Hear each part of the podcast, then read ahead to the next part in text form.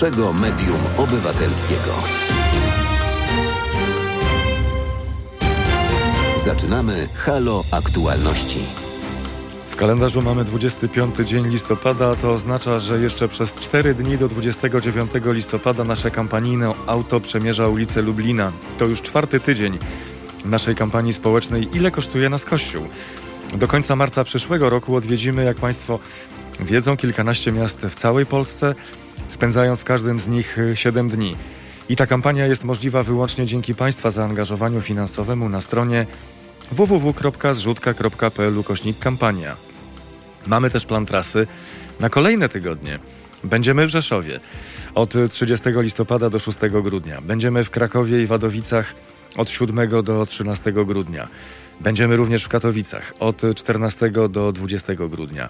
Potem zasłużona dla nas wszystkich przerwa świąteczno-noworoczna, więc nasza ciężarówka zacznie nowy rok od tygodnia spędzonego w Częstochowie od 4 do 10 stycznia 2021 roku, a potem Kielce od 11 do 17 stycznia, Radom od 18 do 24 stycznia.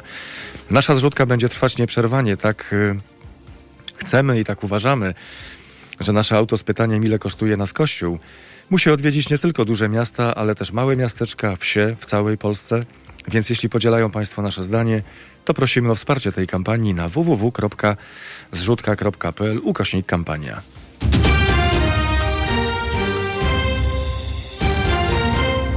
Kłaniamy się nisko i zapraszamy do godziny 17 Halo Aktualności na antenie Halo Radia. Pytanie, czy mamy nowego melona? Nie, jeszcze nie mamy nowego melona, ale jak tylko dostaniemy nowego melona, to Państwu pokażemy z największą przyjemnością. Dzisiaj Adam jest wydawcą Halo Aktualności, Filip Łeszega jest realizatorem. Mariusz Okos, witam i zapraszam na wspólnie spędzony czas. Mamy godzinę i czterdzieści kilka minut. Sytuacja covidowa cały czas poważna. Wczoraj około 10 tysięcy nowych zakażeń, dzisiaj 15 362. Zmarły 674 osoby, wyzdrowiało 14 810. To jest sytuacja o tyle poważna, że zaczyna dochodzić do zakażeń na przykład na, na farmach norek, a to się wpisuje w temat, o który bardzo chcieli, na który bardzo chcielibyśmy dzisiaj porozmawiać.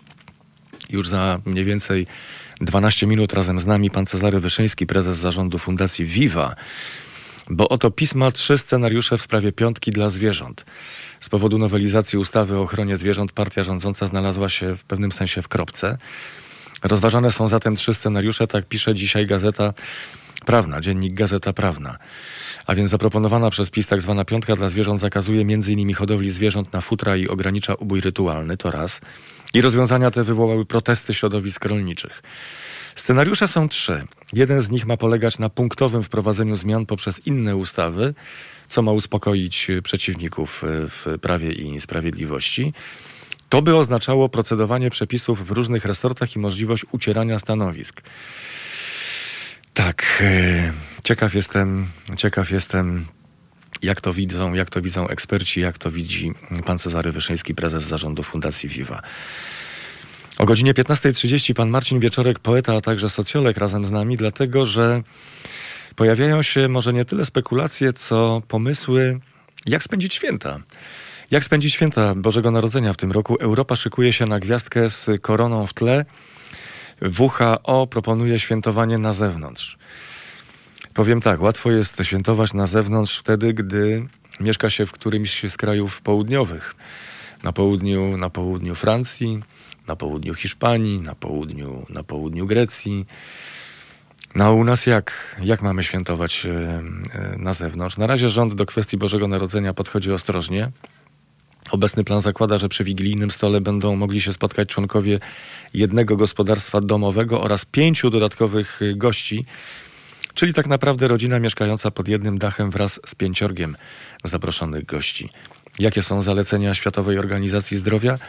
O tym już za niecałych 25 minut. O godzinie 15.45 porozmawiamy o sytuacji przedsiębiorców z panem Ireneuszem Jabłońskim z Centrum imienia Adama Smitha, dlatego że pojawił się raport, raport ekonomistów.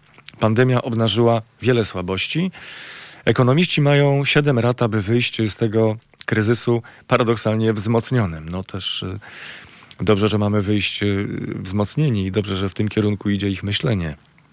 Ekonomiści w ramach Open Eyes Economy Summit zebrali najważniejsze trendy oraz słabości systemu, które ujawniły się podczas pandemii koronawirusa oraz dali 7 rad dla biznesu oraz władz, które mają pomóc przedsiębiorcom wyjść z tego kryzysu wzmocnionym. Ta rozmowa o godzinie 15.45. O godzinie 16.15 naszą rozmówczynią będzie osoba, która pragnie zachować anonimowość, reprezentuje Ogólnopolski Związek Zawodowy Pielęgniarek i Położnych. Jaka jest sytuacja? Proszę sobie wyobrazić, że w tym roku szkoły pielęgniarskie opuściło 5100 absolwentek i absolwentów, ale tylko 1100 z nich zostało zatrudnionych w szpitalach. To dane pielęgniarskich związków zawodowych. Tymczasem rąk do pracy przy łóżkach pacjentów, zwłaszcza w czasach epidemii, dramatycznie brakuje. Pielęgniarki zapowiadają strajk generalny, jeśli ich warunki pracy nie poprawią się, a płace nie wzrosną. 5100 osób wykształconych w tym kierunku, czyli 4000 osób y, nie ma zajęcia w tej, w tej sytuacji. O godzinie 16.15 mm, porozmawiamy również, e, również o tym. O godzinie 16.30 mm, zakaz wstępu do Sejmu i Senatu. I prawa kobiet. E, z panem profesorem, doktorem habilitowanym Maciejem Gutowskim porozmawiamy. Porozmawiamy o tym, o sytuacji innymi Marty Lempart, która skomentowała zakaz wejścia do Sejmu, mówiąc, to bezprawie. Spotkamy się w sądzie. To jest poziom ultrastrachu. Przerażony Kaczyński, przerażony szef Straży Marszałkowskiej, przerażony kierownik ochrony biura przepustek, któremu trzęsły się ręce, kiedy podawał mi przygotowane wcześniej pismo. Tak Marta Lempart skomentowała dla Onetu zakaz wstępu na teren Sejmu i zapowiada, że skieruje tę sprawę do sądu. Kto tak naprawdę może wejść na teren parlamentu i na jakich zasadach? Porozmawiamy o godzinie 16. 30.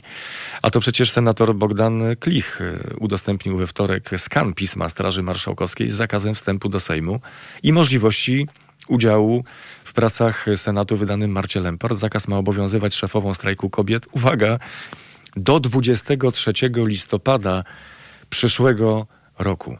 Taki jest e, plan dzisiejszego spotkania, taki jest plan najgorętszych, najważniejszych tematów dzisiejszego dnia i bardzo gorąco Państwa zachęcam aby byli Państwo z nami praktycznie do godziny 17. Później oczywiście też.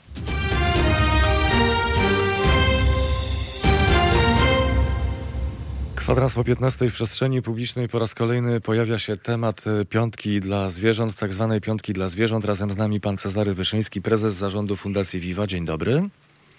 Dzień dobry. Czy dla Pana temat jest y, zamknięty, czy też y, zamierza Pan y, jeszcze uczestniczyć w jakichkolwiek dyskusjach, które proponuje między innymi Prawo i Sprawiedliwość? E, no nie, no nie możemy sobie pozwolić na to, żeby, żeby powiedzieć, że temat jest zamknięty. Dla nas, dopóki, dopóki jakby jest jakakolwiek wola ze strony E, osób decyzyjnych e, czy większości sejmowej, która może taki, które może mieć wpływ na przepisy, to, to dopóty będziemy próbować. Jeden ze scenariuszy, które są rozważane przez Prawo i Sprawiedliwość, ma polegać na punktowym wprowadzeniu zmian poprzez inne ustawy, co ma uspokoić przeciwników w Prawie i Sprawiedliwości. Jakoś nie ma w tym scenariuszu mowy o obrońcach praw zwierząt. To prawda. To znaczy ja, ja szczerze mówiąc nie słyszałem o tej koncepcji, żeby to wprowadzać punktowo w innych przepisach. Jeśli to punktowe wprowadzanie miałoby taki sam skutek jak jeden akt prawny konsumujący wszystkie postulaty, to pewnie dla zwierząt jest wszystko jedno, e, e, prawda? W jaki sposób e, polepszy się, polepszy się ich los. Natomiast no generalnie wygląda na to, że temat trochę się był, był bardzo konkretny pro, projekt. Byliśmy zaawansowani w tym procesie legislacyjnym, a teraz nagle no, cofamy się trochę w tym, w tym procesie i zastanawiamy się z tego, co Pan mówi, tak, i że są propozycje, żeby to, żeby to wprowadzić w zupełnie inny sposób. Także no, na pewno nie jest to dobra informacja dla zwierząt. Dla przypomnienia, ten projekt legislacyjny w, takim, w takiej postaci, której najbardziej się panu podobał, to można sprowadzić do, do, do kilku punktów. Do jakich punktów? E, projekt, który ujrzał światło dzienne 18 września, jeśli dobrze pamiętam, zawierał w sobie zakaz chowu zwierząt na futra, zakaz wykorzystywania zwierząt w cyrkach, większy nadzór nad schroniskami dla zwierząt, i zakaz uboju rytualnego na eksport. No i to są, to są takie główne postulaty, e, które, które faktycznie no, ustawiałyby nas w, w, w gronie państw, które mają wysokie standardy, e, standardy ochrony zwierząt. E, I, myślę, że to, że to są te postulaty no, na ten moment, nie chcę powiedzieć najważniejsze, dlatego że jest wiele, wiele innych również ważnych postulatów związanych z zapobieganiem bezdomności zwierząt, chipowanie, tak, ograniczenia bądź zakaz trzymania psów e, na uwięzi. To są wszystko dla zwierząt, szczególnie tych, które to dotyczą, e, bardzo ważne, bardzo ważne sprawy. No ale, ta, ta, ale te rozwiązania, które były w projekcie wrześniowym, były dobre. Gdyby miał Pan taką sposobność, taką możliwość wystąpienia w parlamencie i zwrócenia się do wszystkich posłanek i posłów, to oprócz tych punktów, o których Pan wspomniał, rozszerzyłby Pan tę tak zwaną piątkę mm, dla zwierząt jeszcze o jakieś y, inne rozwiązania prawne? E, no, w idealnej sytuacji e, pewnie tak. E, oczywiście postulatów jest, jest bardzo wiele. Chociażby piątka nie dotykała w ogóle problemu sprzedaży żywych ryb bez wody, co za chwilę będziemy wszyscy widzieć na, na, na polskich ulicach i w polskich sklepach w związku ze świętami. Ale, ale w obecnej sytuacji, szczerze mówiąc, e, takiej realnej, nie, raczej bym nie rozszerzał już tego, tego, tego projektu. E, bo byłby on znowu, e, im więcej jest postulatów oczywiście, tym więcej jest osób, które mm, z jednej strony popierają ten projekt, ale niestety sprzeciwiają się temu projektowi również, bo, bo, bo dotyka on wtedy kolejnych grup przedsiębiorców czy hodowców, więc, więc to niestety ten mechanizm ma swoją, swoją dobrą, poprawiającą ochronę zwierząt stronę, ale i złą, czyli tego, tej konsolidacji ludzi, którzy zarabiają na, na wykorzystywanie zwierząt. Pan Cezary Wyszyński, prezes zarządu Fundacji Viva jest Państwa i moim gościem. Jest drugi wariant, o pierwszym już trochę powiedzieliśmy. Drugi wariant to przygotowanie nowego projektu, czym miałby się zająć minister rolnictwa Krzysztof Puda, być może z pomocą Jana Krzysztofa Ardanowskiego, bo wtedy dla rolników byłby to sygnał, że nie stanie im się krzywda. To są partnerzy, z którymi jest Pan gotów, gotów rozmawiać? Znowu e, nie słyszałem o tym wariancie, e, więc e, macie Państwo chyba lepsze informacje niż my. Staramy o tym się. wariancie, w którym Jan Krzysztof Ardanowski miałby, miałby brać udział w nowelizacji ustawy o ochronie zwierząt. Szczerze mówiąc, wydaje mi się ten, ten wariant, wariant nieco nieprawdopodobny, mm, dlatego że Jan Krzysztof Ardanowski no, jest przeciwnikiem ochrony zwierząt tak naprawdę. Doradza hodowcom zwierząt futerkowych bardzo aktywnie powielał mity, które, e, które hodowcy zwierząt futerkowych e, rozpowszechniają, a, a naprawdę jest to cały katalog od tego, że polskie rolnictwo stoi chowem zwierząt na futra e, i polski budżet stoi wpływami z chowu zwierząt na futra, aż po, po, po takie, że zwierzęta w, w, w klatkach, norki w klatkach czują się bardzo dobrze i są w stanie spełniać swoje E, podstawowe potrzeby gatunkowe, więc e, no, jeśli taka osoba miałaby tworzyć przepisy ochrony zwierząt, to jestem jak najgorszej myśli. E, z tego co wiem, to z informacji, które, które są w przestrzeni publicznej, w mediach i w mediach społecznościowych, to jest realizowany raczej wariant stworzenia projektu, który realizowałby te same postulaty co projekt wrześniowy, ale byłby pozbawiony wad tego projektu. Niestety no, nie precyzują, e, nie precyzują w, autorzy, autorzy tych wypowiedzi, co to były za wady konkretnie, tak? Czy to były zbyt długie okresy przejściowe, czy zbyt krótkie okresy przejściowe, więc mam nadzieję, że na najbliższym e, posiedzeniu Sejmu jakiś projekt zobaczymy jednak. No, tak, takie są jednak sygnały, tak, że jak najszybciej e, się ma PiS zająć tymi sprawą, sprawą nowelizacji ustawy o ochronie zwierząt i tego na razie się trzymamy, chociaż oczywiście w międzyczasie próbujemy dotrzeć do polityków e, z, z, no, z naszym, można powiedzieć, przekazem, ale też z faktami, no, tak chociażby takimi, że postulaty zawarte w tym projekcie w piątce dla zwierząt są popierane przez między 60 a 70% polskiego społeczeństwa, w tym mieszkańców wsi. Dziennik Gazeta Prawna pisze również o tym, że jest wariant trzeci, to znaczy uznajemy sprawę za niebyłą.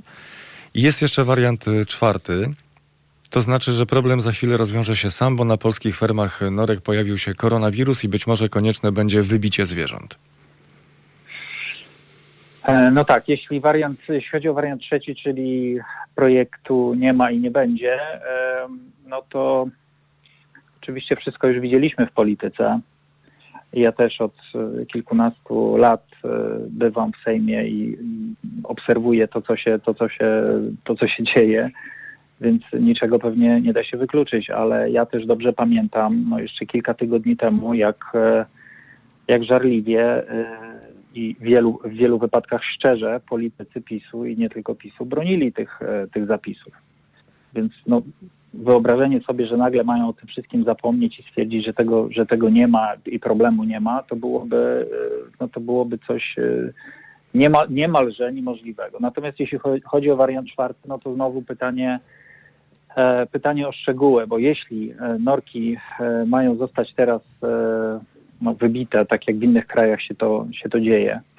Tylko po to, żeby znowu za rok czy za dwa e, te, znowu zasiedlić, że tak powiem, tę fermę i wrócić do, wrócić do produkcji, no to to byłoby działanie kompletnie no, marnujące życie tych zwierząt i, i, i bezsensowne. Raczej w, w, mamy nadzieję, że, że, że jeśli już doszło do takiej sytuacji, że te norki są likwidowane, to, że polskie władze wyciągną z tego, wyciągną z tego, niezależnie od e, ustawy o ochronie zwierząt i nowelizacji, ale wyciągną z tego podobne wnioski jak w innych krajach, czyli że należy po prostu zamykać, zamknąć tą gałąź, ponieważ e, do tych bardzo wielu argumentów etycznych, ekonomicznych, środowiskowych, no doszedł ten nowy, zupełnie niespodziewany, to jest zupełnie coś, coś nowego, z, z czym dopiero sobie kraje próbują poradzić, czyli właśnie kwestia E, koronawirusa i tego, że e, na fermach norek ten wirus może mutować. To oznacza, że szczepionki, które w tej chwili są przygotowywane i, i szczepionki, z którymi tak wiele wiążemy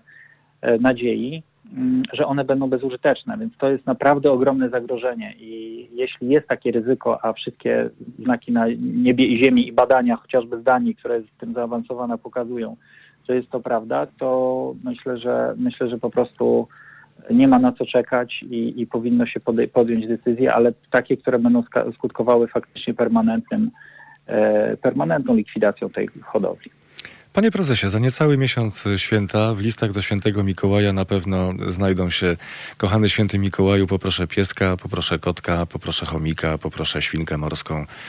Na ile, na ile Polacy podejmują odpowiedzialne decyzje e, w tej kwestii? Jaka jest skala porzucania później, później zwierząt y, w takim czasie po miesiącu, po dwóch miesiącach, mhm. po trzech. Jaka jest skala? To jest, to jest trudne pytanie, dlatego że nie ma cały czas w Polsce, jeśli chodzi o zwierzęta domowe towarzyszące, nie ma obowiązku czipowania zwierząt, więc tak naprawdę e, ja mogę mówić jedynie o jakimś takim naszym wrażeniu albo o, o, o, tym, jak się nasze doświadczenia na przestrzeni ostatnich lat zmieniają. No i wrażenie mamy takie, że jednak tych porzuceń jest mniej. E, I, e, I że ludzie jednak bardziej odpowiedzialnie e, podchodzą do, do, do decyzji, do decyzji przyjęcia do domu zwierzęcia. Ale jak, jakby to wyglądało statystycznie, no to tak jak mówię, niestety, niestety nie, ma, nie, ma takich, nie ma takich danych. Na pewno cały czas jest bardzo wiele E, problemów z tym związanych. E, taki, który w tej chwili rośnie, to jest chęć do posiadania zwierząt egzotycznych, wyjątkowych, z którymi wcześniej czy później ludzie przestają sobie radzić, tak? bo albo rosną za duże, albo są zbyt agresywne, e, albo niszczą. Mówię tu chociażby o żółwiach, które co jakiś czas się słyszy, że są, że są wyrzucane i żyją w naszym środowisku, tworząc po prostu zagrożenie dla rodzimej, rodzimej fauny i flory. E, ale również jest moda na, na to, żeby mieć lisa w domu. E, hmm. Przez to, że w, w, zagranicznych mediach społecznościowych ludzie po prostu zamieszczają mnóstwo takich, takich, takich treści właśnie, że mają zwierzę, lisa, który jest słodki, cudowny i tak dalej.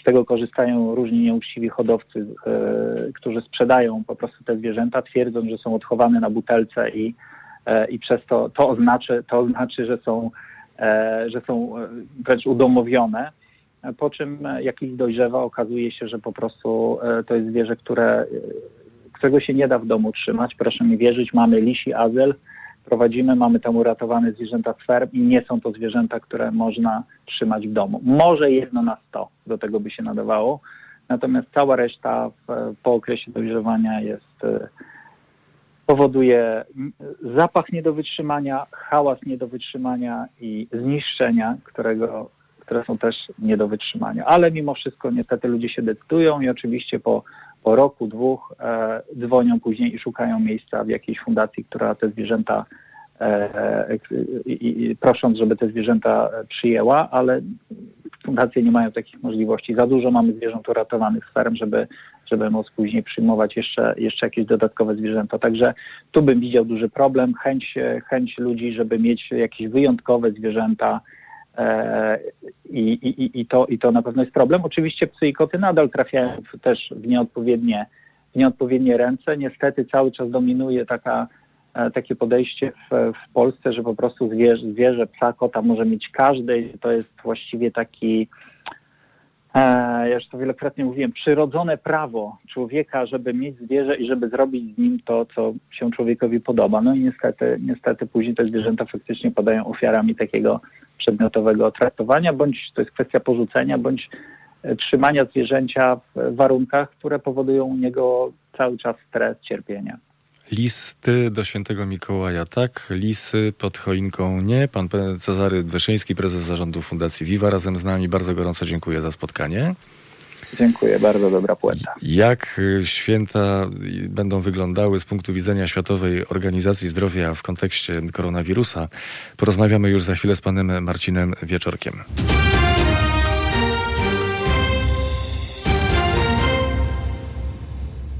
Na zegarach 15.30 razem z nami pan Marcin Wieczorek, poeta, socjolog. Dzień dobry panu. Dzień dobry, dzień dobry państwu. Czy dusza poety cierpi w dzisiejszych czasach? Ja, ja myślę, że dusza poety cierpi zawsze, nawet w najlepszych czasach. Yy, natomiast oczywiście e, jest tylko odzwierciedleniem tego, czym żyją e, ludzie, ponieważ wbrew pozorom poeta nie żyje na samotnej wyspie. Tak się właśnie zastanawiam, czy próbując y, coś y, pięknego napisać, y, patrząc na otaczającą rzeczywistość, jednak nie wypada panu pióro z ręki.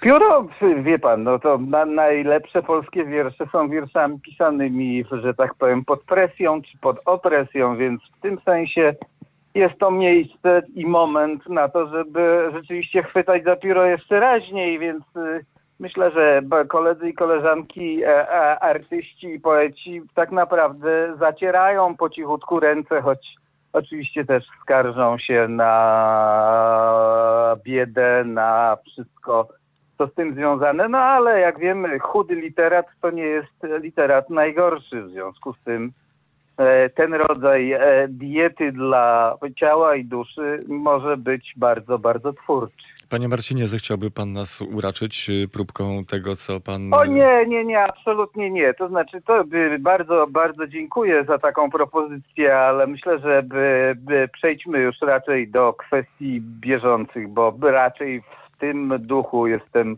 że tak powiem, nastawiony. Nie jestem w nastroju poetyckim. A jednak, a jednak. Europa szykuje się na gwiazdkę z koroną w tle. Y, Światowa Organizacja Zdrowia proponuje świętowanie na zewnątrz. Jak na zewnątrz? W naszym klimacie na zewnątrz? Co też oni opowiadają? No. Ja myślę, że wszyscy jesteśmy trochę zagubieni. To znaczy, e, to jest rzeczywiście taka sytuacja, w której całość społeczeństwa, niezależnie od tego, w jak trudnej lub dobrej znajduje się sytuacji, bo przecież nie rozdziela wbrew pozorom koronawirus równo tych ciosów. E, myślę, że wszyscy jednak mają takie poczucie e, zagubienia i w tym poczuciu zagubienia starają się oczywiście odwołać do takich e, aspektów życia, które zawsze były aspektami życia o charakterze takim, jakby to powiedzieć, wzmacniającym, wspierającym i będącym y, tymi, tymi które są po prostu y, emocjonalnie też ważne i przyjazne ludziom. Stąd oczywiście bardzo dużo pewnie będziemy w najbliższych tygodniach rozmawiać o świętach, dlatego że święta są w naszej kulturze dosyć mocno zakorzenionym takim momentem właśnie emocjonalnego i takiego wspólnotowego życia. Oczywiście z całą, z całą paletą wad z tym związanych i różnych niedogodności, które wynikają po prostu z tego, że życie społeczne nie zawsze plecie się gładko. Tak, czego najlepszym przykładem jest, no nie ma świąt bez y, rodzinnej kłótni przy stole. No więc właśnie, nie ma świąt bez rodzinnej kłótni przy stole, bez y, wypominania kto komu kiedy co zrobił i dlaczego jest po, że tak powiem, na wieczność winien e, wdzięczność lub winien jest y, pieniądze lub winien jest cokolwiek innego. E, więc to oczywiście jest jedna strona medalu. Druga strona medalu, no to jest jednak to poczucie takiego, nawet jeżeli się kłócimy przy stole, to kłócimy się z najbliższymi. To też ma swoją, to też ma swoją wartość, e, ponieważ to jest zawsze jednak jakiś rodzaj kłótni zabezpieczonej, ubezpieczonej kłótni z ograniczoną odpowiedzialnością. Może tak powiem. Ciekawe są takie uwarunkowania, które pokazują mm, taką jakość życia społecznego i, i, i, kulturowego w różnych społeczeństwach, bo na przykład Anglicy wpadli na pomysł zastosowania bańki wsparcia, czyli mm. żeby zrobić wyjątek od zakazu spotykania się w domach, mm, po który mogą sięgnąć osoby mieszkające samotnie. To jest fantastyczny pomysł, wydaje mi się. I oczywiście myślę, że to też jest taka rzecz, która w Polsce by się świetnie sprawdziła. To dlatego, że w Polsce właściwie nie ma takiego sposobu e, radzenia sobie z samotnością ludzi. Wbrew pozorom, nie wszyscy w Polsce mają rodziny, nie wszyscy spotykają się rodzinnie i tych, że tak powiem, e, e, jednostek, które cierpią z tego powodu jest bardzo dużo i my się przyzwyczailiśmy myśleć o Polakach jako o społeczeństwie rodzinnym, ale to jest tak samo zatomizowane, tak samo y, solipsystyczne, czyli takie żyjące y, pojedynczo społeczeństwo, jak wszystkie społeczeństwa współczesne, bo to jest po prostu cecha cywilizacji.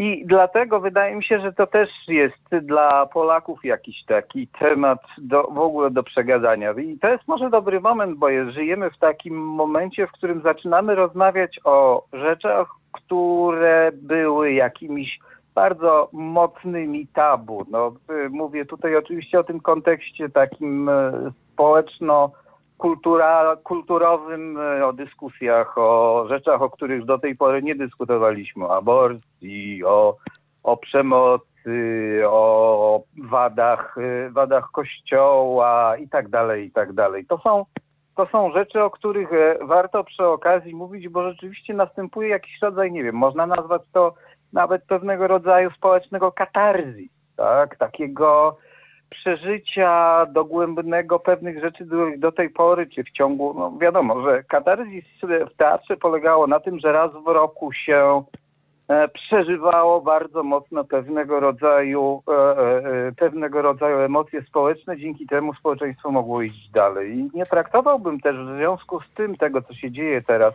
w kategoriach tragedii. E, bo bardzo wiele osób się boi, e, że to, co następuje, ten rodzaj przesilenia, to jest coś takiego strasznego. Ale spójrzmy na to z innej perspektywy. Właśnie spójrzmy na to z perspektywy, że do głosu dochodzą rzeczy, które nie mogły jakoś dojść do głosu przez ostatnie dekady i naprawdę wiele setek, tysięcy ludzi uwierały. Więc w tym sensie oczywiście przy okazji świąt, które też są takim wydarzeniem, w którym ludzie przeżywają, jak mówię, emocjonalnie e, ważne rzeczy społeczne, bo społeczne jest też to, co jest rodzinne. Rodzina to też jest jakiś element, znaczy to jest jakiś bardzo ważny element e, e, życia społecznego. W związku z tym tak na to spójrzmy. Spójrzmy na to, że możemy rzeczywiście wszyscy jakiś rodzaj katarzis przeżywać właśnie wspólnie. Ważne, żeby to robić wspólnie, bo to jest ważny element po prostu zabezpieczający tak powiem. Bo oczywiście wszyscy będą chcieli teraz zastosować zupełnie inną, taką też niezwykle charakterystyczną dla społeczeństw metodę kozła ofiarnego. wszystkie społeczeństwa, które nie radzą sobie z jakimś problemem, szukają właśnie e, osoby, którą, na którą można zwalić winy. To wie pan, to w historii bardzo różne osoby pełniły taką funkcję. Nie wiem, jacyś e, wybitni artyści, którzy byli traktowani jako odmieńcy, czarownice i ludzie opętani, nie wiem, e, można tutaj bez końca wymienić, buntownicy, tak?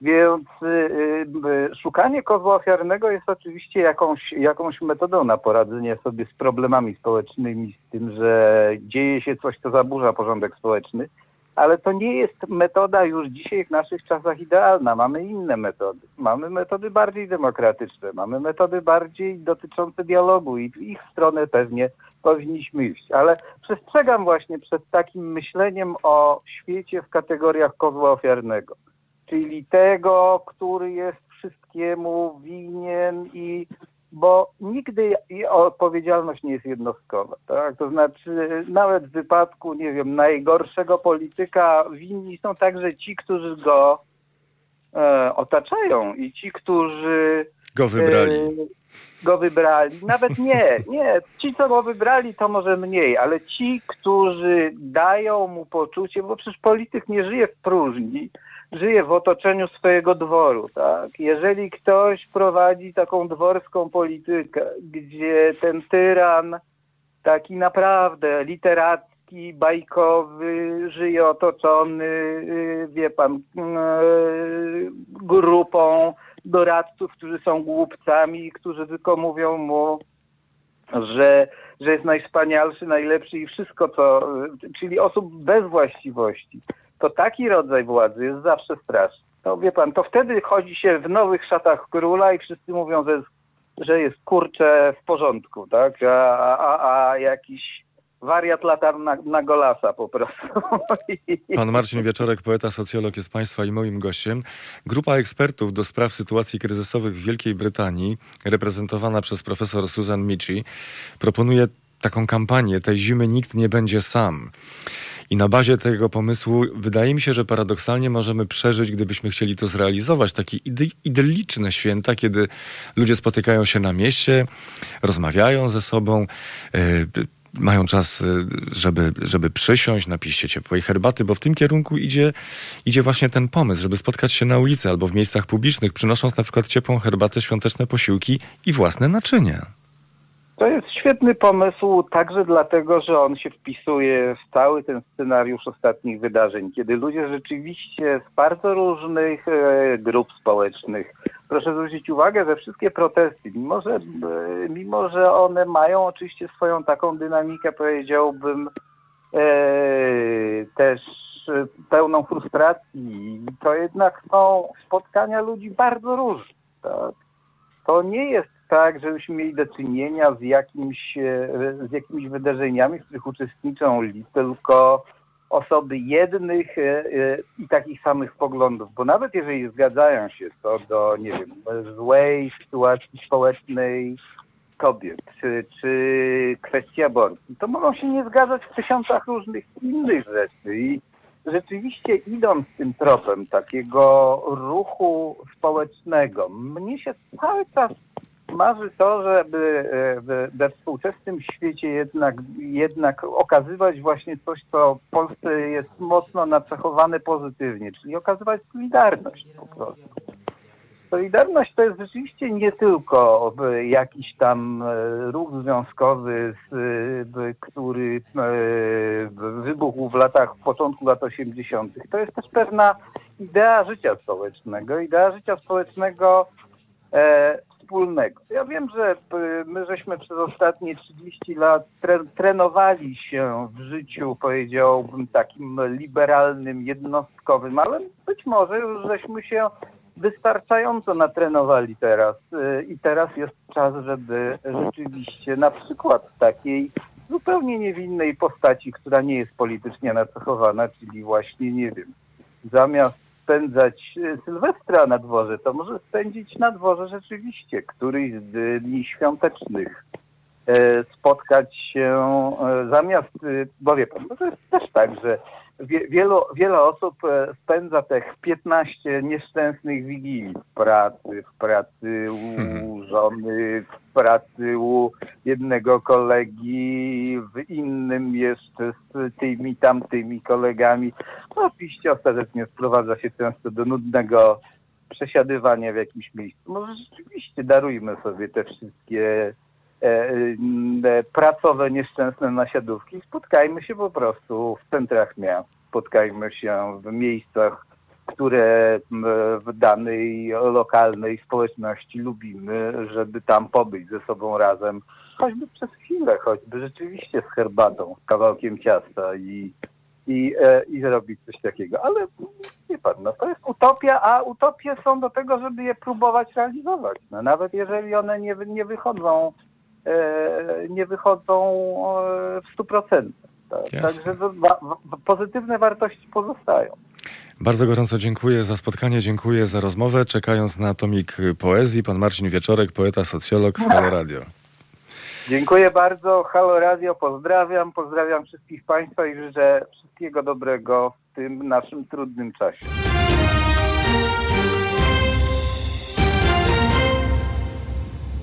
Na zegarach za kwadrans 16 pandemia obnażyła wiele słabości. Ekonomiści mają 7 lat, aby wyjść z tego kryzysu wzmocnionymi. Pan Ireneusz Jabłoński, Centrum imienia Adama Smitha razem z nami. Dzień dobry panu. Dzień dobry panu, dzień dobry państwu. Przyjrzyjmy się proszę tym, y, tym pomysłom, y, które, na które wpadli y, ekonomiści. Raport Open Eyes Economy Summit Rady dla Biznesu. Histeryczne, niekompetentne zachowania rządów lub liderów politycznych bezradnych wobec gigantycznego i nieznanego wyzwania. Czyli to słowotok i propaganda. Tak, stwierdzenie emocjonalne, bo e, ekspert, jeżeli wie o czym mówi, nie musi wplatać elementów e, emocjonalnych. Wystarczy stwierdzenie, że e, w dobie kryzysu pandemicznego, który wywołał kryzys gospodarczy i społeczny, nie ma sprawnego zarządzania i jak się okazuje, nie było procedur do takiego sprawnego zarządzania, a w każdym poważnym państwie one powinny być. Zatem e, e, nieradzenie sobie z obecną sytuacją ma dwa wymiary. Po pierwsze, nie było przemyślanych i przygotowanych procedur na czas kryzysu, tego czy jakiegokolwiek innego, a podobnej skali. I dwa, e, zarządzanie bieżące kryzysem, owszem, pozostawia bardzo wiele do życzenia. Ale z tego by trzeba wyciągnąć wnioski, prawda? I na przyszłość, i na dzisiaj. Co zrobić, aby z kryzysem jednak spróbować sobie poradzić? Wniosek pierwszy jest taki. Sektor prywatny okazał się dużo lepiej przygotowany do nadzwyczajnej sytuacji niż sektor usług publicznych. Zgoda? Tak, oczywiście, no to jest e, trywialne stwierdzenie, bo e, mamy znacznie lepiej zorganizowany sektor prywatny i ciągle poddawany stres testom, prawda, rynkowym wobec dość komfortowej sytuacji sektora publicznego. Także to oczywiście jest właściwa refleksja. Wiele wysoko opłacanych profesji i branż w czasie pandemii okazało się dla społeczeństwa mało przydatnych, natomiast ważne okazały się zawody słabo wynagradzane, pielęgniarki salowe, kierowcy, kurierzy, nauczyciele, pracownicy firm oczyszczania miasta, etc. No to jest y, charakterystyczne dla społeczeństw postindustrialnych. My jeszcze takim nie jesteśmy, ale mm, y, dość dużym oporem i moim, moim zdaniem w sposób niewłaściwy małpujemy y, zachowania i strukturę społeczeństw bogatego i rzeczywiście postindustrialnego zachodu. U nas, no dobrze, że teraz ta zostało zauważone, że ma rzeczywistą wartość to, co ma, a nie to, o czym nam mówią w telewizorach czy przy całej sympatii w radiu. Globalizacja kontenerowa, czyli gospodarka bez zapasów i rezerw, oparta na systemie just in time, okazała się kompletnie nieodporna na zaburzenia i załamanie rozbudowanych łańcuchów dostaw. No to jest tylko częściowo trafne, ponieważ e, e, e, optymalizacja magazynowania potrzebnych komponentów jest stara jak świat. Nie ma mm, sensu poza strategicznymi surowcami czy strategicznymi mm, nośnikami energii na przykład, utrzymywać dużych zapasów. Trzeba mieć zapas strategiczny, czyli na czas taki, jaki dane przedsiębiorstwo czy dana branża definiuje jako czas krytyczny, prawda? Poza ropą, gazem, nie wiem, węglem, nie ma potrzeby trzymać czegoś na rok, bo być może trafi się jakaś katastrofa tego czy innego typu. Także tutaj trzeba to wyraźnie wyważyć, ale prawdą jest też, że nadmierne uzależnienie od jednego poddostawcy, prawda? Ten poddostawca jest ulokowany w, e, na Dalekim Wschodzie, generuje ryzyka, prawda? Czyli zgodnie z dobrą zasadą dywersyfikacji e, kierunków dostaw i optymalizacji koniecznych zapasów e, trzeba prowadzić mniejsze i większe przedsiębiorstwa. Pan Ireneusz Jabłoński z Centrum imienia Adama Smysa jest Państwa i moim gościem. Przechodzimy teraz do pracy zdalnej. To jest oczywisty wniosek. Dotąd była niechętnie akceptowana przez firmy i ledwo tolerowana, teraz stała się podstawową formą pracy. Pytanie, czy ta tendencja się utrzyma? W jakimś zakresie pewnie tak, tylko warto zwrócić uwagę, że tu mamy dalekosiężne konsekwencje e, tego zjawiska. Po pierwsze, polegające na tym, że e, w tych przedsiębiorstwach czy w tych instytucjach, które w znacznej części albo w całości wręcz polegają na pracy biurowej, obnażono rzeczywiste rezerwy. No, nie jest tajemnicą, że nie tylko urzędy, ale nawet banki potrafiły funkcjonować na bieżąco z nieznaczną częścią osób tam zatrudnionych. To powinna być refleksja, czy oby nie marnowany jest zasób pracy w tych instytucjach, na pewno w urzędach. I druga refleksja jest taka, że Część pracy może być wykonywana zdalnie i tu przechodzimy test praktyczny, ale jest też taka uprawniona uwaga i refleksja, obserwacja, że część pracy, która teoretycznie wydawała się możliwa, nie jest możliwa ze względu na konieczność bezpośrednich interakcji i znacznie niższą efektywność tej pracy wykonywanej w rozproszeniu. Także mamy tutaj obie refleksje, ale bez wątpienia generalna jest taka, że rynek pracy, szczególnie w tym, co co nazywamy pracą intelektualną albo biurową, zostanie dość poważnie przebudowany.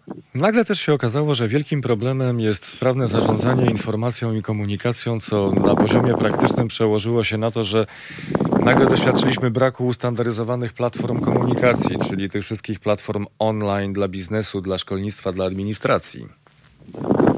Tak, no tutaj my jesteśmy niestety e, mocno zapóźnieni w e, cyfryzacji kraju, rozumianej właśnie jako budowanie e, nowoczesnych kanałów komunikacji e, i platform i technologii informatycznych służących obsłudze.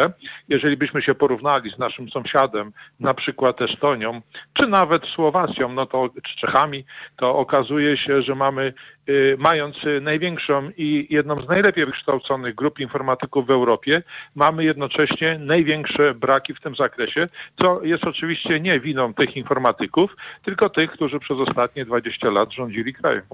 Schodząc właśnie na poziom wykształcenia społeczeństwa, to doświadczyliśmy kompletnej bezradności całego społeczeństwa, które nie potrafi oddzielić ziarna od plew, informacji od dezinformacji. Google usunął w czasie pandemii 80 milionów szerzących dezinformacje fake newsów o COVID-19, a jednocześnie okazuje się, że tak zwane fake newsy mają 70% większą klikalność niż wiadomości prawdziwe.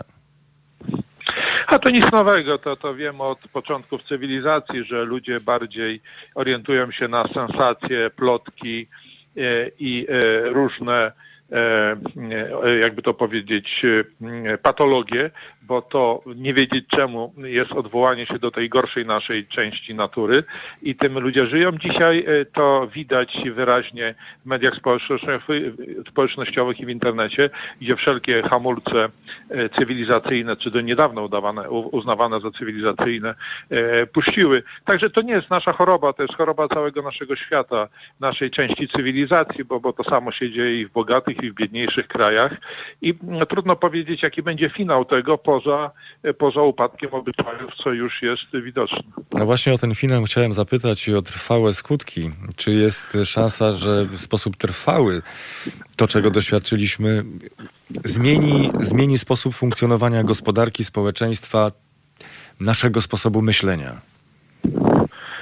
Tak, aczkolwiek nie wiemy w jakiej skali, tak? bo te doświadczenie, tak jak inne e, e, wcześniejsze ważne doświadczenia, na przykład zawalenie się gospodarki i organizacji państwa z przełomu lat 89-90, czy wcześniejsze, prawda, związane z wyjściem z wojny, co było udziałem pokolenia naszych rodziców i dziadków, to takie mm, traumatyczne przeżycia rzeczywiste lub subiektywnie odczuwane jako traumatyczne, bo zwróćmy uwagę, że to, co dzisiaj wywołuje taki strach, e, to, to jest, że tak powiem, e, takie, takie e, pluszowe cierpiętnictwo w porównaniu z tym, co ludzie przeżywali w okresie wojen, czy nawet realnego socjalizmu w pierwszej jego fazie. No ale dzisiaj mamy taki poziom emocji, taki poziom ducha naszego i innych społeczeństw. Zatem zmiany będą i E, jest e, to też szansa do tego, aby e, te zmiany przeprowadzić w pożądanym kierunku,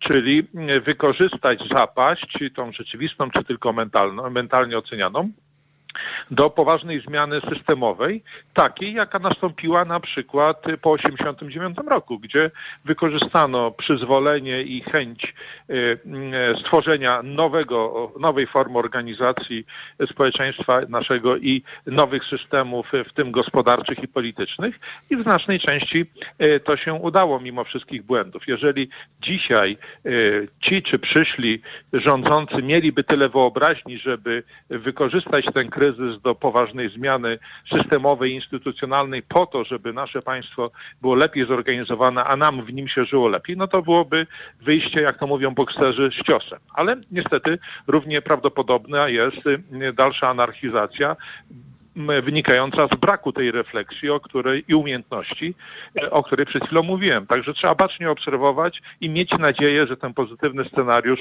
w końcu zwycięży. Pluszowe cierpiętnictwo. Bardzo dziękuję za to intrygujące spostrzeżenie i dziękuję za całą rozmowę. Pan Ireneusz Jabłoński z Centrum imienia Adama Smytha.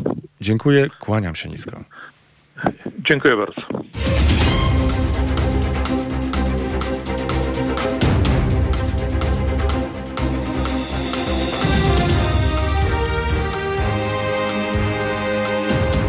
16. Słuchacie Halo Radia, pierwszego medium obywatelskiego. To są Halo Aktualności. Proszę Państwa, to już czwarty tydzień naszej kampanii społecznej Ile kosztuje nas Kościół? Od 23 do 29 listopada nasze kampanijne auto jest na ulicach Lublina. Prosimy o zdjęcia. Wtedy pokażemy je całemu światu. Adres skrzynki teraz małpa halo.radio.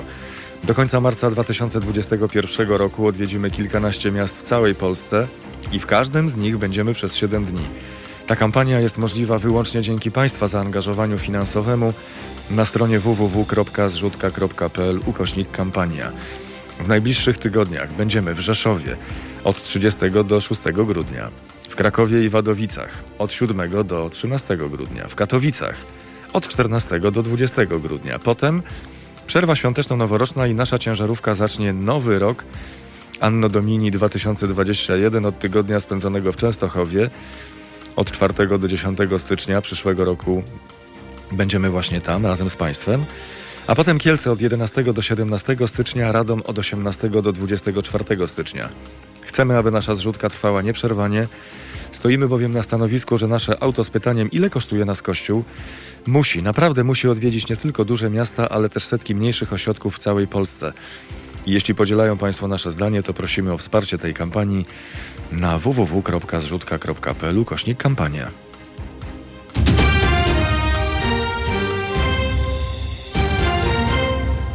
Dziś w kalendarzu 25 dzień listopada, środa, dziś Międzynarodowy Dzień Eliminacji Przemocy wobec Kobiet. Razem z nami rzeczniczka Fundacji Centrum Praw Kobiet, pani Joanna Gzyra. Dzień dobry pani. Dzień dobry. Czym jest przemoc? Och, trudne pytanie na sam początek. No myślę, że y, przemoc, tak jak y, my ją definiujemy y, tutaj, że tak powiem, na potrzeby naszych klientek i działalności Fundacji Centrum Praw Kobiet, ja bym powiedziała, że przemoc zasadza się na nierówności i w zasadzie stosuje ją ten, kto nad drugą osobą ma pewną przewagę. Może to być przewaga fizyczna, może to być przewaga psychiczna, finansowa, ekonomiczna.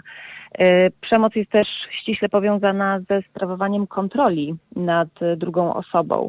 Y, I y, jak pokazuje wieloletnie doświadczenie, a także bardzo wiele badań dotyczących tego tematu, kiedy osoba pokrzywdzona zaczyna opuszczać taką przemocową relację, kiedy zaczyna odzyskiwać siebie, kiedy próbuje stać się niezależna, szuka pomocy, e, wtedy sprawca jest gotów zrobić naprawdę bardzo, bardzo wiele, aby ją przy sobie zatrzymać.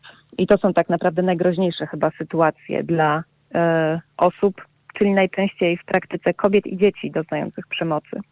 Jaki jest e, mechanizm zdobywania władzy właśnie w ten sposób nad drugim człowiekiem? No, przemoc ma bardzo wiele oblicz. E, możemy mówić o przemocy fizycznej, o przemocy psychicznej, e, o przemocy ekonomicznej, seksualnej. E, przemoc domowa, też znamy bardzo dobrze ten termin, pod, pod właśnie tym takim parasolowym określeniem przemocy domowej znajduje się bardzo wiele właśnie tych różnych rodzajów przemocy, o których powiedziałam przed chwilą. One sobie najczęściej towarzyszą, współistnieją ze sobą. E, I tak naprawdę e, trudno, znaczy to już zależy, to są takie kwestie indywidualne, tak? Jak w jaki sposób w konkretnej relacji ktoś uzyskuje przewagę nad tą drugą osobą. Natomiast często jest jednak tak, że zaczyna się od takich łagodniejszych form przemocy, na przykład właśnie od przemocy, od przemocy psychicznej, od przemocy na poziomie języka, od jakiegoś wyzwiska, od jakiegoś niemiłego słowa, albo wręcz przeciwnie, od jakichś milczących dni, przez na przykład przemoc ekonomiczną, która też na przykład na tle przemocy fizycznej czy seksualnej wydaje się być taką e, niezbyt dotkliwą formą przemocy, E, czyli e, sprawdzanie rachunków, e, przejmowanie kontroli nad czyimś kontem, sprawdzanie paragonów, wydzielanie pieniędzy na zakupy, takie rzeczy.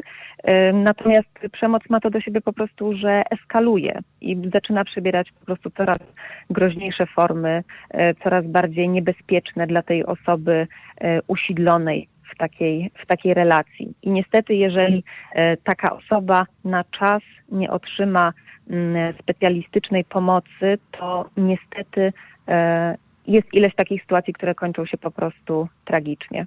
W których obszarach e, życia mm, kobiety w Polsce mogą liczyć na najmniej pomocy, na najmniejszą pomoc?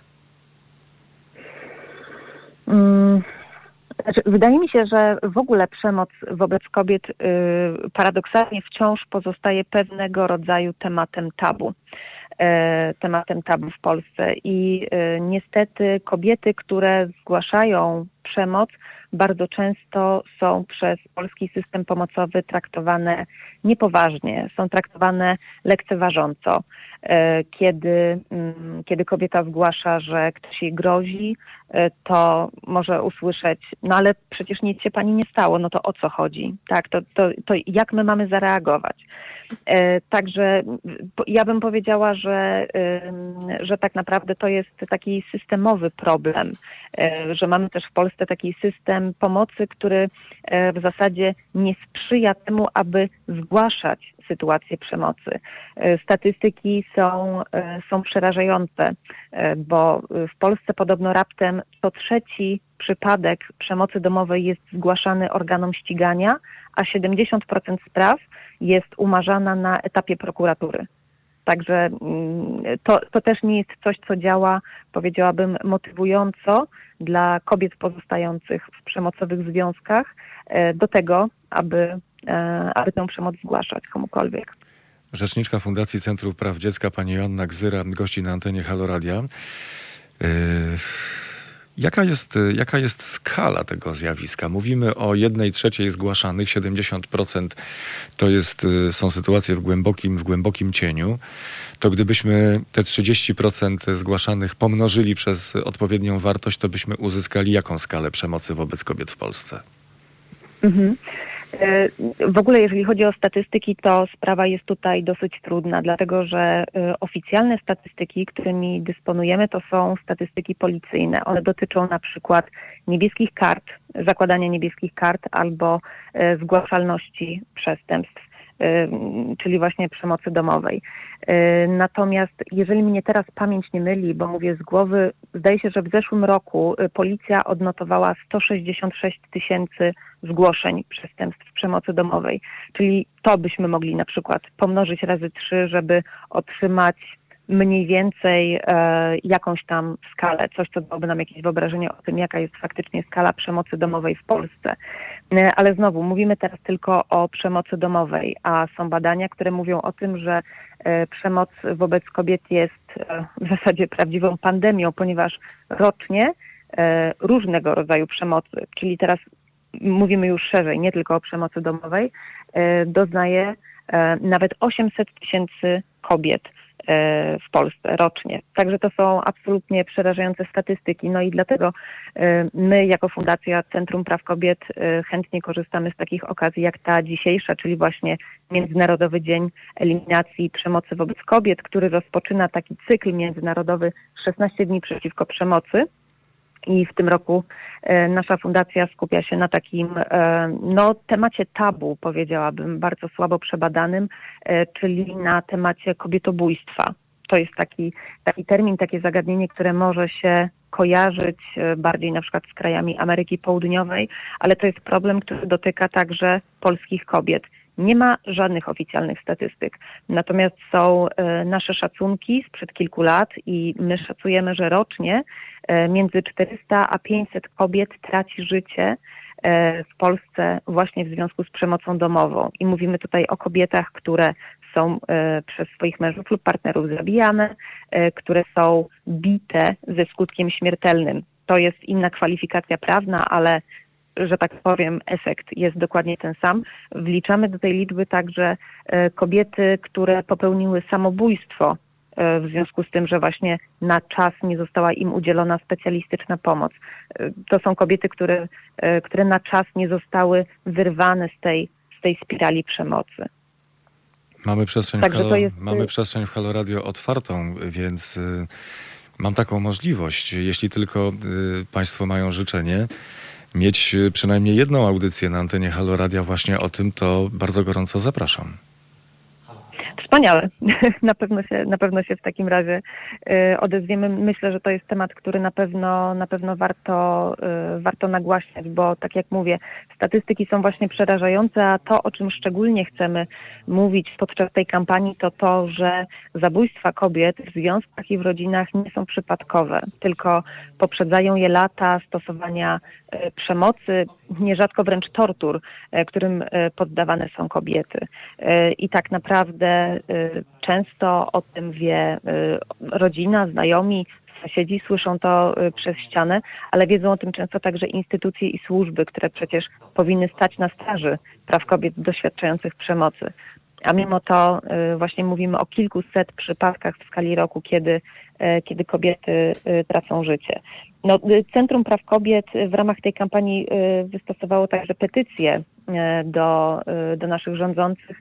Mamy listę bardzo konkretnych postulatów, takich spraw, którymi uważamy, że należałoby się natychmiast zająć, aby poprawić działalność, działanie tego systemu pomocowego w Polsce. I także serdecznie zachęcamy do podpisywania tej petycji na stronie Fundacji Centrum Praw Kobiet. Patrzymy na ogłoszenie o pracę i widzimy dokładnie to samo stanowisko, dokładnie ten sam zakres obowiązków i widzimy dla kobiety i dla mężczyzny dwa różne wynagrodzenia na niekorzyść kobiety. To jest przemoc? E, tak, oczywiście. Myślę, że to jest e, forma przemocy ekonomicznej, jak najbardziej. Zresztą e, to też nie jest jakoś bardzo dobrze przebadane zjawisko tak zwanego gender pay gap, tak? czyli właśnie tej różnicy w wynagrodzeniach pobieranych przez kobiety i przez mężczyzn, którzy wykonują tę samą pracę na tym samym stanowisku, na takiej samej umowie, a mimo to, a mimo to są, są różnie wynagradzani. Także tak, tak, jak najbardziej myślę, że to jest coś, co można e, zakwalifikować jako przemoc. E, co więcej, e, to jest także no, niezgodne z prawem, bo jest to forma dyskryminacji ze względu na płeć. Bardzo gorąco dziękuję za spotkanie, dziękuję za rozmowę. Proszę pamiętać, że antena Halo Radia zawsze jest dla Państwa otwarta. Dziękuję serdecznie za zaproszenie. Rzeczniczka Fundacji Centrum Praw Kobiet, pani Joanna Gzyra, Państwa i moim gościem. Dziękuję serdecznie.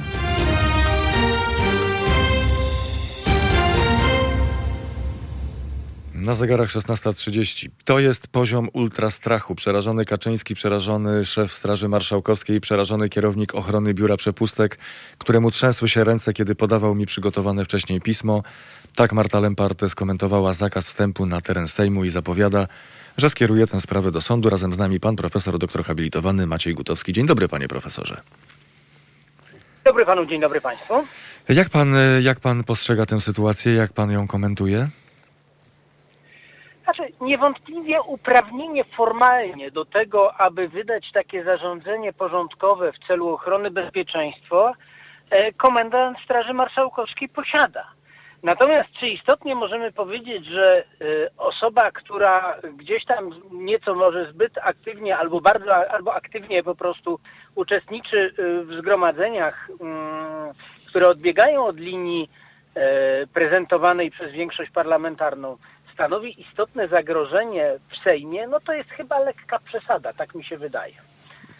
Jakie szanse zatem... Zresztą... Mhm, proszę, proszę panie profesorze, mhm, słucham. Tak, proszę. Nie, Mówię, że kiedyś była, była sprawa dotycząca podobnego zarządzenia w stosunku do dziennikarza, bodajże Okopres, i ona skończyła się orzeczeniem sądu, które jednak e, uznało, że takie ograniczenie jest zbyt daleko idącym ograniczeniem konstytucyjnych praw i wolności. No i uznała tę decyzję za merytorycznie niesłuszną. Natomiast troszkę inaczej wygląda w przypadku dziennikarzy, troszkę inaczej wygląda w przypadku innych osób. Tutaj prasa, prasa ma niewątpliwie E, szersze, e, szersze uprawnienia. Trudniej ograniczać wolność prasy. zatem jakie szanse Marta, zatem jakie szanse Marta Lempart ma na to, aby wygrać sprawę w sądzie? Pewne szanse ma, dlatego że jak powiedziałem, formalne uprawnienie, które przysługuje komendantowi Straży Marszałkowskiej, to nie wszystko. To jeszcze musi być merytoryczne, zasadne. Każdy jednak ma, i to konstytucyjnie zagwarantowane E, w artykule 61 prawo do informacji o działalności organów władzy publicznej.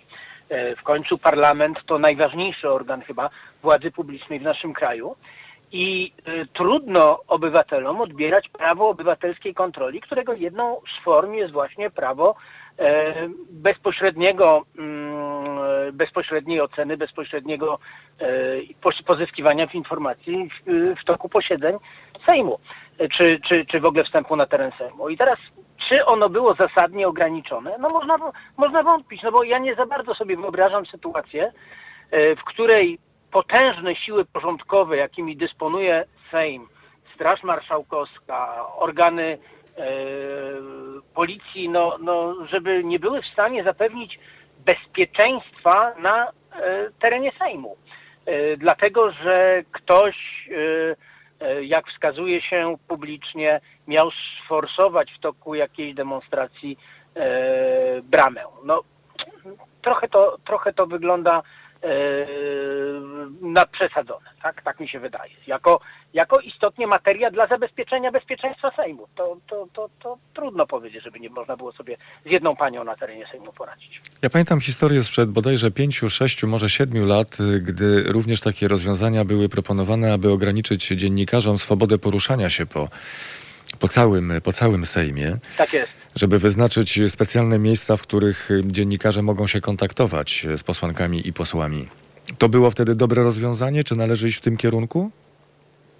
Nie no, fatalne rozwiązanie. No, no, no, no, jeśli chodzi o dziennikarzy, to już w ogóle, no bo to jest nasz y, jedyny sposób y, poznawania y, tego, co się dzieje w organach władzy publicznej, to są, to są dziennikarze. No bo przecież mało kto z nas ma czas i możliwości, aby osobiście y, dokonywać takiej kontroli, więc ta kontrola organów władzy dokonuje się siłą niezależnych mediów. Przede wszystkim dzisiaj, dlatego że ten, tę kontrolę E, przez e, władze sądownicze, no mamy dziś w znaczący sposób ograniczono. Pan profesor doktor habilitowany Maciej Gutowski jest Państwa i moim gościem. Panie profesorze, część dziennikarek i dziennikarzy jest obecnie w kropce, dlatego że czują się zagubieni i potrzebują Pana pomocy, bo nie wiedzą tak naprawdę, w jaki sposób uzyskać prawo wstępu na teren Sejmu w obecnej sytuacji. No to troszkę na, na, na, zasadzie, na zasadzie tego płaszcza w filmie Barei, tak? Mamy pański numerek, ale nie mamy pańskiego, nie mamy pańskiego płaszcza i co nam pan zrobi? No oczywiście, że media, dziennikarze mają konstytucyjne prawo do e, kontroli organów władzy publicznej, do informacji, mają prawo uczestniczenia i mają prawo e, do tego, aby przekazywać i pozyskiwać te informacje. Natomiast kłopot polega na tym, co, co zrobić wtedy, kiedy to prawo jest ograniczone porządkowymi, y, porządkowymi ograniczeniami, tak? No, no pod pozorem zachowania bezpieczeństwa, pod pozorem zachowania y, sfer, stref wolnych y, do pracy dla posłów, no, no to rzeczywiście jest bardzo trudne, bo trzeba przejść przez drogę przez mękę, czyli krótko mówiąc przez całe postępowanie administracyjne i uzyskiwać orzeczenie sądu administracyjnego. No taką drogę już dziennikarze przetarli i to z dobrym skutkiem, tak? Wojewódzki Sąd Administracyjny w Warszawie bodajże w 19 roku e, no wyraźnie wskazał, że dziennikarzom tego prawa ograniczać nie wolno.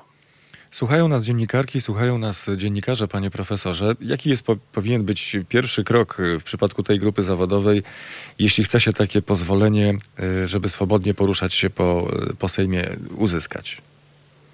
No należy o nie wystąpić. No to jest jakby pierwsza rzecz. Natomiast mhm. w przypadku odmowy, ta odmowa oczywiście będzie musiała być uzasadniona. Jeśli ona będzie podyktowana względami bezpieczeństwa, no to trzeba sobie ocenić, czy możliwe jest tak daleko idące ograniczenie e, wolności konstytucyjnych i prawa e, do informacji publicznej, prawa do, do, do swobody mediów, do swobody działania mediów, przy uwzględnieniu konstytucyjnej zasady proporcjonalności, która oznacza, że, że, że ja mogę wprawdzie ograniczać pewne wolności, no ale muszę to robić e, w celu, bardzo uzasadnionym celu i w sposób nie będący nadmiernie uciążliwym e, ograniczeniem tych wolności. No w przypadku mediów no wydaje się zupełnie oczywiste, że zarządzenia porządkowe nie są wystarczającym uzasadnieniem dla e, wyłączenia prawa kontroli dziennikarskiej nad organami władzy publicznej, dlatego że e, no, można to po prostu zapewnić w inny sposób. E, tak jak powiedziałem wcześniej, e, no, organy władzy publicznej dysponują wystarczającymi środkami, aby bezpieczeństwo zapewnić w inny sposób niż wyłączając prawa mediów do, do, do, do informacji. Patrząc teraz na sytuację każdego z nas, każdej z nas w Polsce w obecnej sytuacji, jest y, coś, na co powinniśmy zwrócić szczególną uwagę z punktu widzenia prawa, przepisów prawa, co może nam, co może nam pomóc w obecnej sytuacji? Właściwie to ja nie wiem, czy są sfery prawa, na które my nie powinniśmy zwrócić szczególnej mhm. uwagi dzisiaj, bo, bo pomału y, całe nasze prawo zaczyna być przedmiotem szczególnej troski, rozpoczynając właśnie od zarządzeń porządkowych, na które Pan zwrócił dzisiaj uwagę, a kończąc na y, problemie praworządności y, Polski w perspektywie unijnej, i to nie tylko budżetu Unii Europejskiej, ale również e, no, orzeczeń Trybunału Sprawiedliwości Unii Europejskiej. Niedługo ma odbyć się, już jest wyznaczona rozprawa w sprawie Izby Dyscyplinarnej, która poczyna sobie zdecydowanie zbyt, e, e, zbyt swobodnie. Myślę tutaj o sprawie, mm, o sprawie uchylenia immunitetu jednemu z sędziów, panu sędziemu Tulei, w sprawie, w której w istocie jak przyznano w uzasadnieniu Izby Dyscyplinarnej. E, no trudno zakwestionować prawo sądy do takiego rozstrzygnięcia, tylko jak powiedziano, e, no powinien być pan sędzia bardziej powściągliwy, no ale powściągliwość e, sędziego nie podlega ocenie w perspektywie prawa karnego, więc to jest instytucjonalny problem. No ale mamy cały problem wynikający z, z, z prawa zgromadzeń, mamy, mamy ograniczenia covidowe, które głęboko ingerują w nasze wolności, a jednocześnie być może nie są wystarczającym zabezpieczeniem naszych y, y, praw gospodarczych i tego, co idzie za ograniczeniami. W związku z tym mamy sądy, które które są w dość szczególnej dzisiaj sytuacji poprzez cały szereg zmian na poziomie ustaw sądowych i które powodują, że jesteśmy takim dzieckiem specjalnej troski w Unii Europejskiej, więc my naprawdę nad prawem mamy nad czym się zastanawiać. To właściwie gdzie nie dotknąć mamy kłopot. Tak? Mamy problem aborcyjny, który doprowadził do zarządzenia, o którym e, pan dzisiaj mówił, tak? czyli takiego bez, bez głębszej analizy e, dokonanej e, rozstrzygnięcia Trybunału Konstytucyjnego no, w sprawie niezwykle społecznie drażliwej, a to rozstrzygnięcie, jak widać, jest, jest rozstrzygnięciem bardzo kiepskim, no, już nie dotykając kwestii składu, nie dotykając kwestii sędziów, którzy w tym uczestniczyli, czyli właściwie gdzie nie dotknąć, tam kłopot. W takiej jesteśmy troszkę położeniu dzisiaj. Panie profesorze, przed nami święta Bożego Narodzenia. Zalecenie jest takie, zalecenie abyśmy spędzali w domu, w gronie domowników, plus y, wśród y, jeszcze zaproszonych od 5 do 6, do 6 osób. Rządzący mówią, to jest zalecenie, ale to nie znaczy, że nie będzie żadnych konsekwencji, jeżeli to zostanie złamane. Czyli siedzimy sobie w domu w gronie powiedzmy 10 osób, czy foro domowników, sześciu zaproszonych członków bliskiej rodziny i co, nagle pukanie do drzwi, policja sprawdzamy, kto jest w domu? Panie redaktorze, proszę mnie nie pytać, nie mam pojęcia. Nie mam też pojęcia, jak można wpaść na pomysł, żeby otworzyć wyciągi i zamknąć hotele. Niektóre sprawy mm, przekraczają moją wyobraźnię i to jest jedna z tych spraw, które przekraczają moją wyobraźnię. No, oczywiście pewnie tak nie będzie. To jest kwestia pisanego prawa e, na kolanie w pośpiechu takiej bezradności w tej pandemii, e, którą traktowano instrumentalnie przez długi czas, czyli zamiast jakby poczynić sensowne do tego przygotowania, to najpierw próbowano e, prze, przepchnąć wybory po to, żeby jednak je, żeby one się odbyły. E, potem troszeczkę przestano czas, w którym można było się przygotowywać, e, bagatelizując skalę zagrożeń, która z tej choroby płynie na dziś, kiedy okazało się, że jesteśmy w położeniu naprawdę trudnym, ludzie zaczynają umierać i to umierać nie pojedynczo, tylko, tylko, tylko tych sytuacji jest bardzo wiele. Właściwie przesta, przestało być jakoś widać tych antykowidowców, którzy uważają, że właściwie wokół nas nic nie ma. No i zaczęły się jakieś gorączkowe, na prędce yy, budowane reguły. No jak się gorączkowo i na prędce buduje reguły, no to taki jest efekt, jak widać na załączonym obrazku. No, no, zakazy muszą być jasne i przemyślane i proporcjonalne, tak? Nie ma zaleceń, jak się któreś naruszy, to będą sankcje. To jest absurdalne po prostu, tak? Zakazy muszą być ustanawiane w sposób uzasadniony, proporcjonalny, no i taki, żeby obywatele wiedzieli, czego im się zabrania i pod jakim rygorem. No a tutaj nic nie wiadomo po prostu, tak? Panie profesorze, pytanie prywatne, jeśli pan pozwoli. Co pan ostatnio czyta, żeby nie zwariować?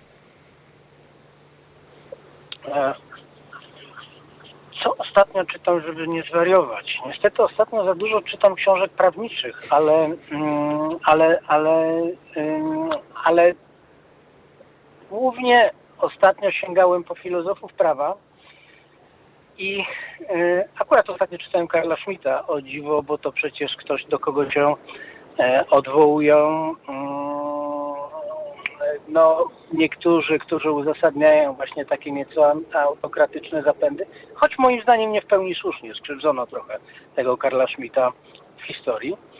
Ale, e, ale może to nie jest właściwy sposób, żeby nie zwariować, bo to nie jest pomysł na, na oderwanie się od, od od tego, co się wokół nas dzieje. Ale pójdziemy tym tropem, y, jeśli odczuwamy, mm, tak jak pan sugerował, żebyśmy się zainteresowali wszyscy bardzo mocno prawem, to y, w liście do świętego Mikołaja napiszemy, że poprosimy taką książkę, skoro pan poleca. Dziękuję bardzo. Dziękuję serdecznie. Pan profesor, doktor habilitowany Maciej Gutowski, państwa i moim gościem na koniec dzisiejszych Halo Aktualności. Dziękuję serdecznie za rozmowę, panie profesorze. Dziękuję uprzejmie. Do widzenia panu, do widzenia państwu. Dziękujemy państwu za dzisiejsze spotkanie. Adam, który był wydawcą dzisiejszych Halo Aktualności, Filip Łeszega, który był realizatorem, Mariusz Okos, dziękuję. Za mniej więcej 15 minut razem z państwem redaktor Marcin Górski, który będzie rozmawiał o polityce międzynarodowej, ale takiej polityce i w takim wymiarze, która też dotyka bardzo blisko nas. To były Halo Aktualności. Na kolejny program zapraszamy jutro o godzinie 15.